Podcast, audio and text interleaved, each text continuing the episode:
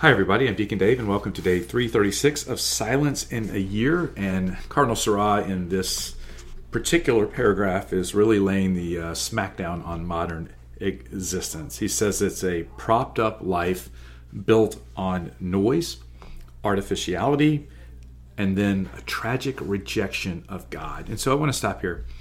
Tra- tragic rejection of God.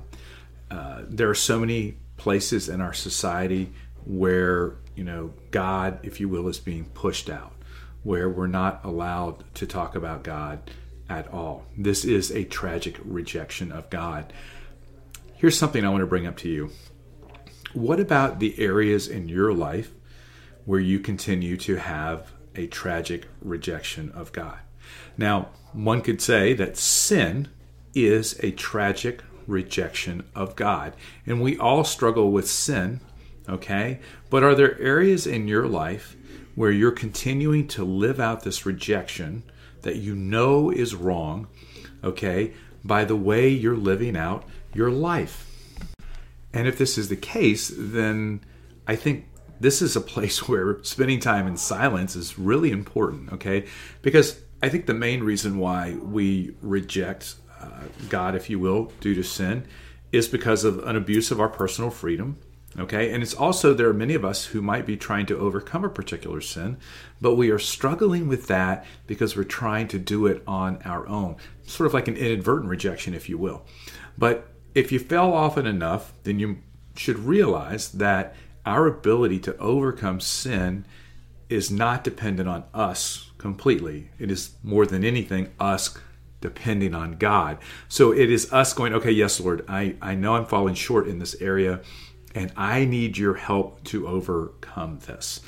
And then, with us spending time in silence with God and allowing Him to convict our heart and to speak to us about these things and to give us the strength of His grace uh, through this time of silence, through through the liturgy of the Eucharist, through the sacrament of reconciliation, and all of these ways, right, where we sit in silence in Mass as we prepare to receive the Lord, as we sit in silence as we do an examination of conscience, as we prepare to enter into the sacrament of reconciliation.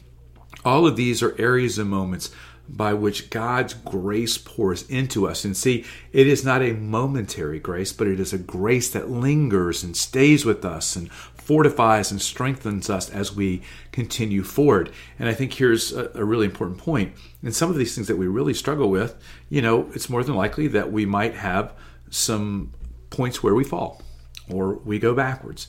And part of what I want to make sure that you all know is when this happens, don't be discouraged. Okay? Don't be discouraged. Give God thanks and praise for the progress that has been made, for the fact that you've opened your hearts for Him to enter more deeply into this and then continue to move forward. Because the devil, he wants you to beat yourself up. He wants you to beat yourself up and say, oh, there you go. So you just went to confession a week ago and here you are doing it again already. But see, our awareness of the things that we're doing wrong and then giving God thanks and praise for making us aware is an important part of that journey of becoming fully reconciled with God and allowing Him to overcome a particular sin. Notice what I said allowing Him to overcome a particular sin. Not going to do it on our own, not going to happen, only through the power of God's love, mercy, and grace, and our full acceptance of that can we then move towards defeating some of the difficulties that we have in life? And Cardinal Sarah goes on and he says, you know, there are revolutions uh, of conquest, ideologies to political battles, there's frantic quests for equality, uh, leading into the obsessive cults of progress. He said it, silence is really difficult, okay? And then he says what is even worse is we have a transparent society that hates silence, calls it contemptible and backward. And it's no wonder um, that Cardinal Sarah would say this because the world knows and the devil knows that if we keep everybody busy and we keep everybody running around in disarray and all thinking that they should have their own individual things and their own freedoms, that it's going to be really hard, okay, for people to then turn to God.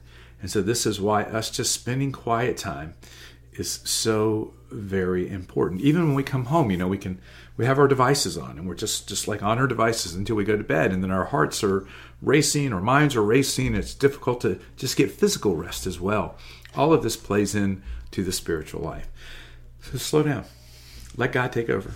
Spend time in silence. Lift up your difficulties to Him. He's the one who's going to overcome them. And may Almighty God bless you in the name of the Father, and of the Son, and of the Holy Spirit. Amen. See you.